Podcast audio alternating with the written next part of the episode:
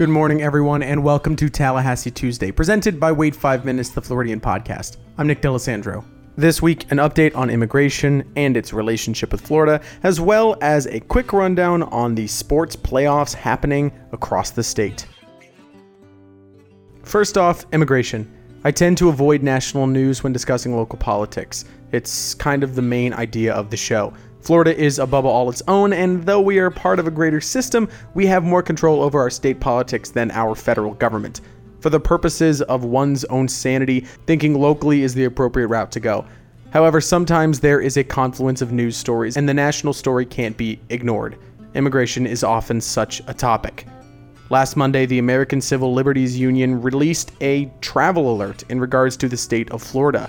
They warn on their website that, quote, Florida residents, citizens and non citizens, and travelers could face risks of being racially profiled and being detained without probable cause. End quote.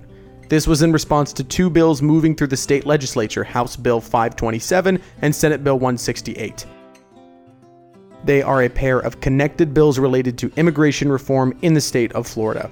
Both were introduced entirely by Republican politicians in our legislature. Though they have a few variations due to the variations in the chambers themselves, the bills share a few key similarities. First, they both prohibit quote unquote sanctuary policies. This would essentially ban the concept of a sanctuary city in Florida. A few things about this.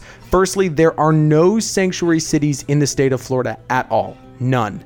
Miami was previously considered one for a brief period of time, but that definition was shortly removed. I'll say again there are no sanctuary cities in Florida. By that definition, there are no sanctuary policies in Florida either. The term sanctuary city has become a buzzword in the past few years, but the most clear definition is this.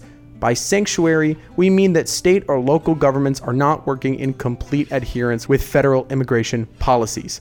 However, there is absolutely no legal definition of what a sanctuary city is at any level, none. We are fighting and making laws over a thing that doesn't have a legal definition. So these bills will likely face complications from the jump as the word sanctuary is within the first page of both bills. The next detail of both bills relate to the fact that the state government, local governments, and all law enforcements must comply with Immigration and Customs Enforcement, or ICE.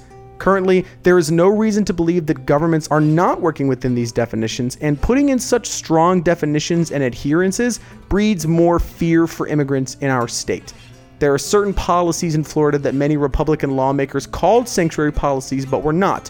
One example is the Trust Act, which was covered in the second episode of this show. The Trust Act prevented law enforcement officers from questioning witnesses to crimes about their citizenship status.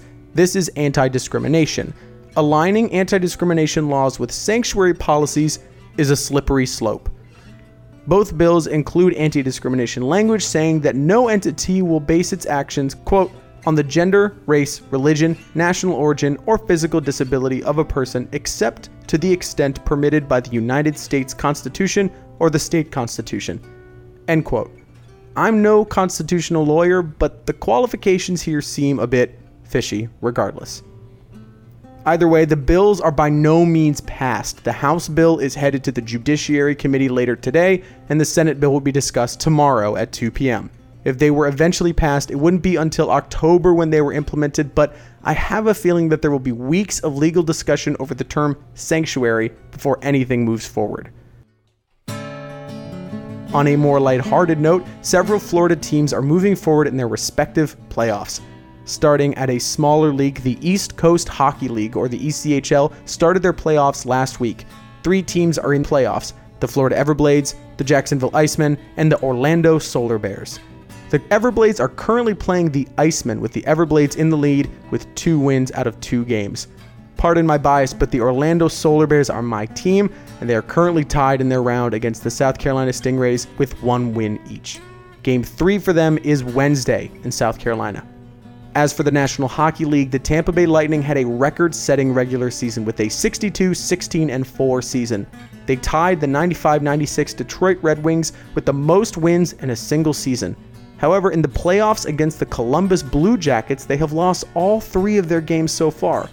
It has been devastating for fans, but the fourth game of the round will be tonight at 7 p.m.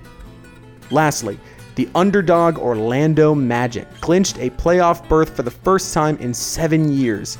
They won their last four games of the season, winning one game by a whopping 36 points.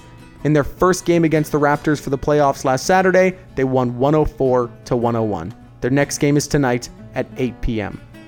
It's a pretty good time to be an Orlando sports fan. Thank you so much for listening to this episode of Tallahassee Tuesday presented by Wait 5 Minutes, the Floridian podcast. The next installment will be May 7th. As for the regular Friday episodes, the whole lineup from now until late May has been announced on all of the social media channels.